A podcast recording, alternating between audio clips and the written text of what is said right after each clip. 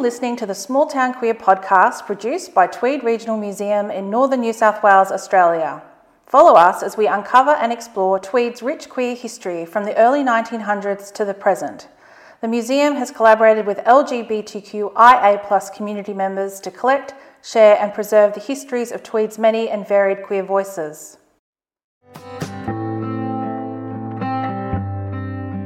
Wish to recognise the generations of local Aboriginal people of the Bundjalung Nation who are the traditional owners and custodians of the land on which we are recording this podcast today.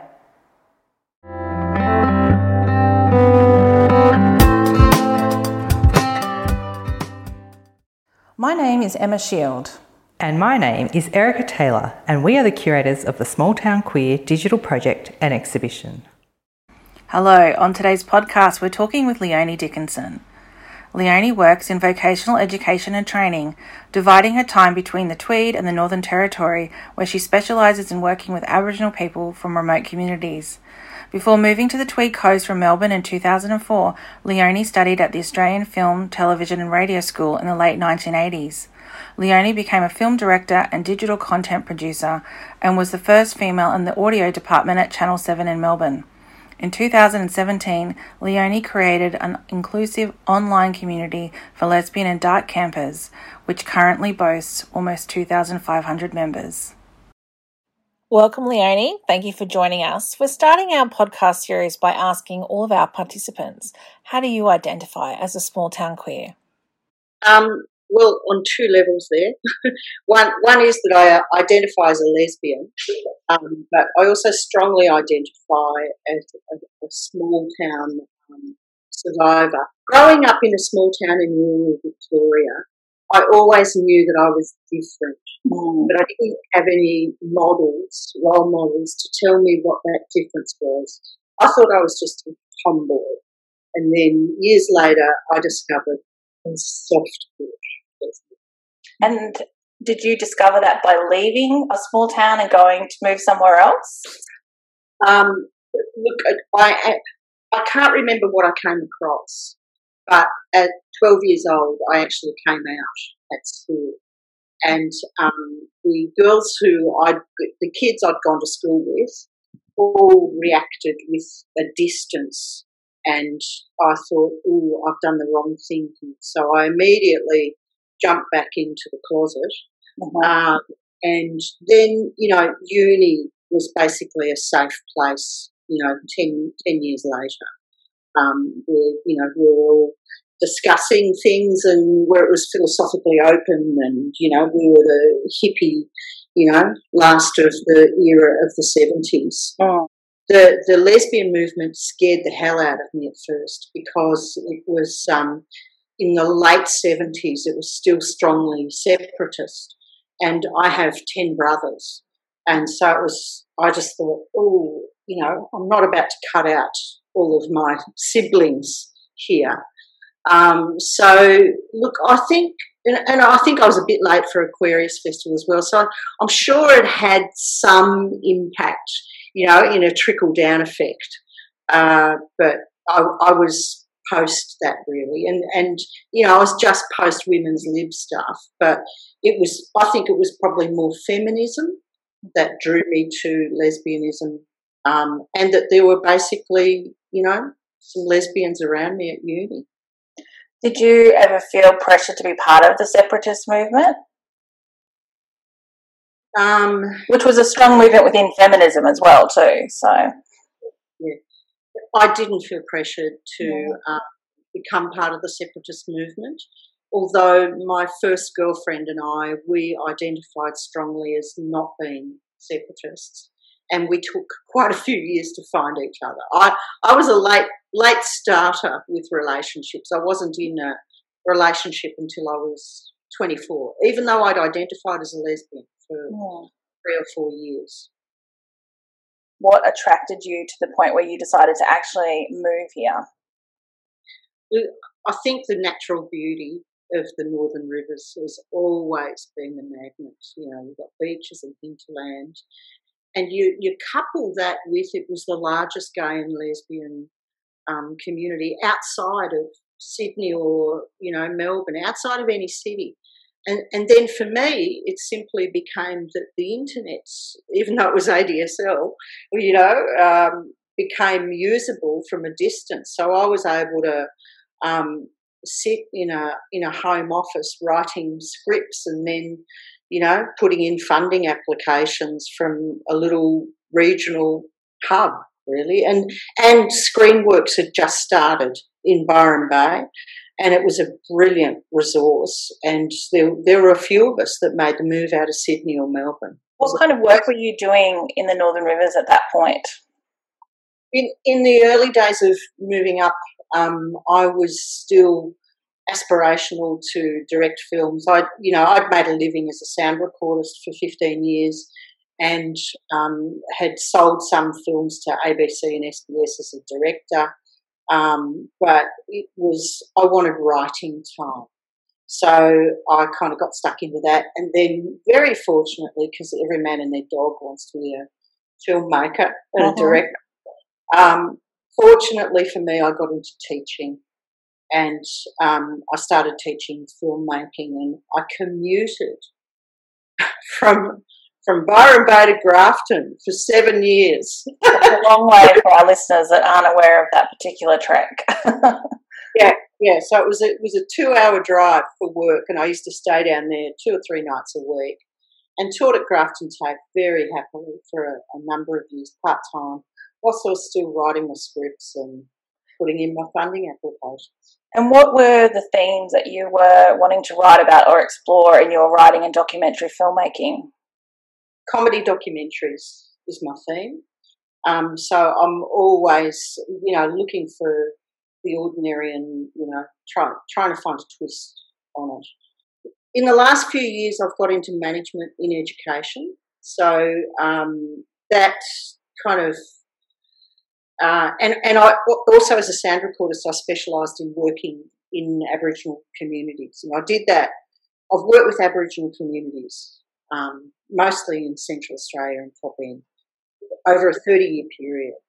And so culture and ceremony and things like that have been really important in my work. So now I, I've, I've semi-retired.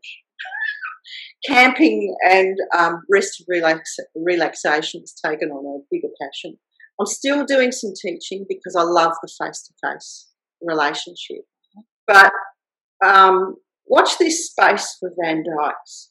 I'm, I'm open. I've just started to think about will I go down the road of you know some formal documentary idea about. I think um, I think you're onto something there because maybe for people that aren't familiar with Van Dykes, and I'll ask you to introduce the listeners to the group.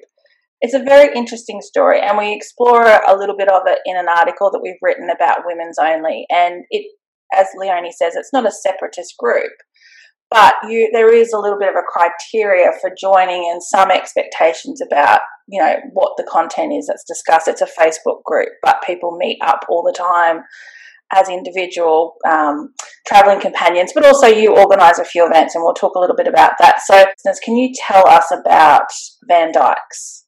How what was the impetus for it? The, the impetus for Van Dykes grew out of um, Melbourne Cup Day about four years ago. Having grown up in Victoria and lived in Melbourne, um, it was a public holiday, and I found myself working I thought, stuff this. I used to I used to hang with a group of artists by the Maribyrnong River, and we used to watch all the rich people come back in their wealthy boats getting booked by the water police on Melbourne Cup Day. And that was our entertainment. I just thought, I need to hang with a bunch of people on Melbourne Cup Day. And I thought, who do I most want to hang with? Well, it was obvious. A bunch of lesbians is what I've got most in common with. And so it was a very simple thing. I'd just driven back from Alice Springs yet again, back to the East Coast. And along the way, I'd met a couple of older lesbians. We were in another camping group that had kind of gone pear shaped. It was a women only camping group, it was on Facebook. And I just thought, I think there's a need here. And, and more so, I'm looking for a gang. So I thought, I'll just start my own group. Um, we have another one of our participants that we interviewed. We uh, he described moving to the Northern Rivers as his sort of finding his spiritual tribe, and I wonder if Van Dykes is a bit like a tribe. Yeah, Van Van Dykes Van Dykes is definitely a tribe. It's a very diverse tribe. What surprises me is that I think I've been um, in a safe house for a long time of hanging out with mostly left wing feminists. Mm-hmm. Van Dyke's got some has has got some right wing women in there that um, I kind of I can't relate to politically, but it's it's an apolitical space and it's about the love for camping and caravanning and open space. Um, so that kind of that keeps a lid on anything that um, is a ripple. So it's it's pretty easily um, quelled if there's any issues. So, what is the criteria for joining Van Dykes? Like, how do you? I mean, it's a Facebook group, but you don't necessarily know to look for it. So it's possible you've heard uh, through word of mouth on a camping trip or through your other lesbian networks of this group. So how do you find the group? How do you join? What's the criteria? It's it's um, Facebook forward slash group forward slash Van Dyke Life, which is a pun on van life. Um, it, it, it still keeps being spread through word of mouth. It's it's it, in fact it's all been word of mouth. I have the article in um, out in Perth and Small Town Queer is the only publicity as such we've ever had. Everything else is word of mouth. But you also organise uh, a big camp once or twice a year as well. So yeah, so we we camp.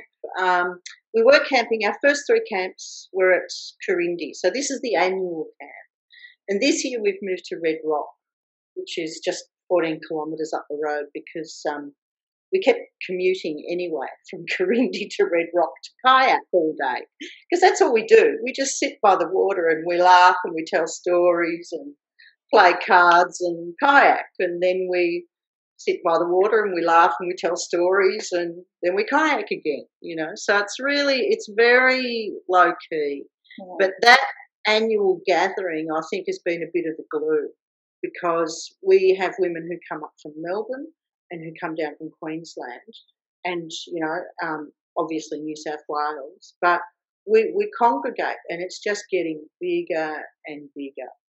Uh, in the first 12 months, we also did a, a trip over to Nannup in southern Western Australia. And we had about, I think there were about 60 women that came along to that. I can't remember the numbers now. I could be exaggerating. Um, but you know, it's with COVID, it's it's been a bit tricky. But my intention is to try and do something in each state for the next few years. But, you know, it's not. And there's there's the, the gathering online as well too. Um, you've got a lot of visual storytellers, people who are documenting their travels as well as potentially offering advice. Um, some of the images are really beautiful, um, and maybe for those people who haven't yet got their camp set up, organised, or they're uh, researching what kind of van they want. It's very inspirational. And then to be able to find all these women online and then come together physically, it must be just an amazing experience and probably very reassuring for women that maybe have come out later in life or are still in the questioning phase or just really are very isolated otherwise in their real life. Yeah, look, I, I think there's kind of three themes there, which is that it reduces isolation, but it's also empowering because we've got some incredibly capable women who help each other with all kinds of information. You know, like I was asking some information about solar power before Christmas. And, you know, it's hive mind stuff that gets in there. And then it's it's the community when you do get together. So there's online community, that you know, for me has been so important because I spend so much of my working life in the territory. Um, and where I seriously am the only gay in the village, no joke, mm. you know. And and here I can get online, and I've got a bunch of bunch of dags, bunch of dykes to have a few jokes with, and maybe a few debates. you have to moderate sometimes. yeah, I, I don't mind the moderating You hmm. know, I mean, sometimes I'll I'll let things run. Uh, if, if there's something of dissent that's you know that's got that's polite and we're educating each other, that's okay. I'll kind of let it run. It's a bit of a rare beast, um, but when it does happen and it's and it's polite, I think that's good for us all to feel our diversity, to know our diversity. We're not just left wing, you know. It's that's a very good point. I think in the virtual realm, you can certainly find yourself in an echo chamber. Um, certainly, the left is accused of that all the time. And you're right. My experience of um, reading some of the debates, conversations, or discussions on the Van Dykes Facebook page is that there is a very diverse set of views. And it's wrong for people to assume that purely because you're a lesbian and you live maybe in a certain place, you're going to have this set of values or political beliefs. And they definitely play out virtually. So it is great because you are exposed to other ideas. And for the most part, people are pretty, I think, um, respectful in the way that they convey those ideas. I don't see too many people trying to cancel or um, abuse someone in return, and and as a result, I don't think you do have to step in too much. People yeah. are pretty self moderating for the most part, aren't they? Yeah, I think people are, are pretty um, self moderating, and in fact, more likely the comment is that they're drawn and want to be in Van Dykes because that stuff isn't there. Oh. That, it, that it's a positive, feel good group. They can they can find their echo chamber in plenty of other groups uh, on Facebook, whereas Van Dykes is known as the friendly, welcoming group a lot of lesbian spaces uh, no longer exist. The physical ones I'm talking about, whether they be bars or whatever meeting place that um, that women tend to lesbian women have traditionally congregated in. So I think the virtual realm is incredibly important. The lack of those spaces, particularly in regional Australia. So I think it has a lot of value in in that respect as well too because you can join a group like Van Dykes. Yes, it is about camping, but you get, as you say, so much more from it. You might not even be ready to camp, but you've had a love of camping, or you used to camp when you're a child. So, yeah, right. It has these sort of these. It's almost like a twofold effect. You're there and you're getting lots of great information about camping and about Australia too, but also you're finding a community within a community in a way. Look, it, we really are a bunch of Van Dads. You know, like that needs to be the, the next T-shirt, I think. you, you hang out on, on a weekend with Van Dykes, and it's like a group of Cockney men. You know, the the level of innuendo and kind of sexual jokes that would not pass muster anywhere else in Van Dykes, they're known as just being it's being it's kind of safe and daggy and stupid, and you're laughing at the cultural norm that's out there. I also think the great thing about meeting up with um, other Van Dyke travellers on the road or going to one of the events that you organise is it's so great for single or sole women who maybe are frightened to get out there and camp on their own understandably, there you know there are legitimate reasons why it's unsafe for women to be uh, camping alone. However, there's some great advice, and there's always seems to be somebody saying, "Hey, are you in this area? Someone in you know, are you? I'm heading in this direction. What's your advice? Or do you want to meet up?" So my question is, why is it really important for particularly uh, women on their own to camp? And how is Van Dykes um, able to facilitate that? Look, the, the exact reason why I started Van was for single, solo travelling women like me. Um, I wasn't interested in a dating group, you know. If somebody turned up, yeah, great.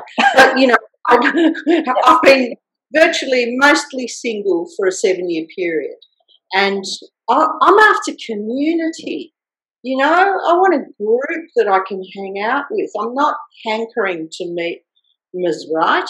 You know, I, I want the gang that I can, you know, go kayaking with yep. on the weekends. That, but that I can also be travelling from Cairns or Townsville down to um, back to Byron or Pottsville and hoping that I'll bump into somebody on the way because part of part of the caravan park experience can be very isolating. If you're a serious traveller, there's this six o'clock swill, as I call it, that that happens. That's full of couples that they're they're quite friendly, but often got very little in common with them. Um, and it's a bit kind of bloke's world as well. And as a 60 year old woman, I just kind of go, I don't want to be told how to fix my battery. Thank you very much. You know, I'll, I'll ask a Van Dyke. You know, in, in truth, the um, there's, there's a broad demographic within Van Dykes. Like if I actually do a, a search on it, um, the age range is broad. How, however, it's it's the um, the vocal majority are women over 55. And um, I think we've been looking for something to belong to again for a long time. We were the women who had women's dances in the 80s. Those were our social gatherings. You know, there was that they were charity events that, you know, where it'd be a women's band, live band playing. Um, and we would, there would be, you know, 200 women that would turn up to Paddo Town Hall or Northcote Town Hall in Melbourne, wherever it was. Um, and they were great gatherings. And I think we're just looking for something similar. And it's low key, again, it's, it's a broad um, basis in which to gather. You know, that, those women's um, dances were largely put on by the feminists, but the sporty dykes would turn up and the bar dykes would turn up. And, you know, the women with no politics at all would turn up and we'd all be together. So I think it's it's a similar thing, and I think that's why Van Dykes works. Mm. And you know, that, then it was about the music or the gathering or the fun. This is it's the same time When you go when you rock up to an annual Van Dykes camp, and I'm, I'm assuming you kind of take over the park. You probably have the majority of the, the, the spots. What kind of reaction do you get from maybe people who aren't part of the Van Dykes camp but are holidaying in the area? To, to be honest with you, when we, as a as a big group, as the annual gathering, turn up and take over Corindi or Red Rock or wherever, I don't notice the other people that much. I'm so busy hanging with the lesbians that it's like, this is my world, you know, so I don't notice those people much. However, when I do, I notice the blokes are mostly bemused and that at a loss as to what their function might be wow. in this world. And the women in the toilets really curious. so there's conversations that happen in the toilets where the women are kind of asking questions and and they say things like, you know, that that really daggy phrase, which is, you know, oh, some of my best friends are gay, you know. so it's like they'll drop that into conversation. Truth is, it's a really different world, you know. People know now that people are more accepting, but also that if they if they're not so accepting, they know that that's not appropriate. So they don't show it, you know. So we, you know, we are so much safer in the world than what we were 20 years ago. Mm. So it's, you know, thank God, really. Mm. Thank God bloody Australia moved on. I, I, I often try to think about um, what a young queer person is thinking or imagining when they're reading the Small Town Queer exhibition website, or they just happen to be holidaying with their family near a Van Dykes camp and wondering, oh, who are all these women and what's going on? You know, that visibility is probably very reassuring, even if they themselves aren't really sure of their own identity. Um, there is a real lack of lesbian culture in mainstream media. It's to this date, you know, you really just don't see too many lesbian characters. So it's hard to look at mainstream media to get some reassurance about who you are or to see the diversity within the lesbian community. So I feel like online communities are a great place to meet people who might be like you, to get a better sense of who you are. Do you find that there are women joining Van Dykes who are going through that at some point in their life. They're questioning, or they're finally out of you know the marriage that they got into very young, and you know obviously it hasn't worked out. Do you meet women like that very often? Or is that maybe too personal a conversation for a Van Dykes? No, no, it's not too personal. No. Um, how I relate to that is that as a, a child, my family, we would go to Melbourne and we would go to South Melbourne Beach. And I can remember my mum had this thing that she had gaydar far superior to anyone I know. And she would, she'd kind of call me close and she'd point out a group of women that often had short hair, um, sitting together, maybe half a dozen of them. And she used to come and she'd whisper in my ear and she'd say, Look at those women up there. I reckon they're a group of nuns.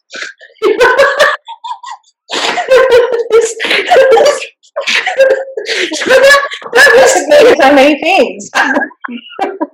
exactly, lesbian nuts. You know, but, you know, she she had no idea that she was oh. looking at a group of lesbians, possibly oh. not a group of nuts. You know, oh. and and you just think, you know, what glasses do you wear in the world? That yeah. in what lens do you wear in the world in yeah. what you you know, and what you're hunting for? You know, I was I was hungry to find some of those references.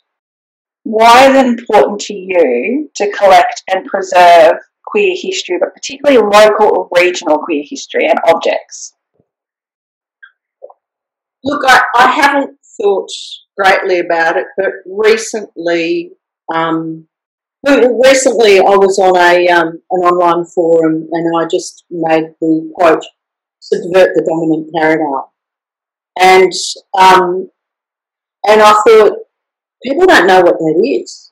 But in the late 80s, late 90s, that was a sticker we all had on our car. And um, you know, if you were left wing, that was that was your sticker. You know, uh, so um, but yeah, to feel that I'm contributing to look, I just wanted a community to now know that that community is really providing a, a service, um, particularly to older women in the community in decreasing isolation. Uh-huh. I feel so happy. You know, I just feel like, wow, how good is this? You know, it's a really simple thing and um, it it makes me feel part of something. So to to feel that other women might get that feeling, I just go, right.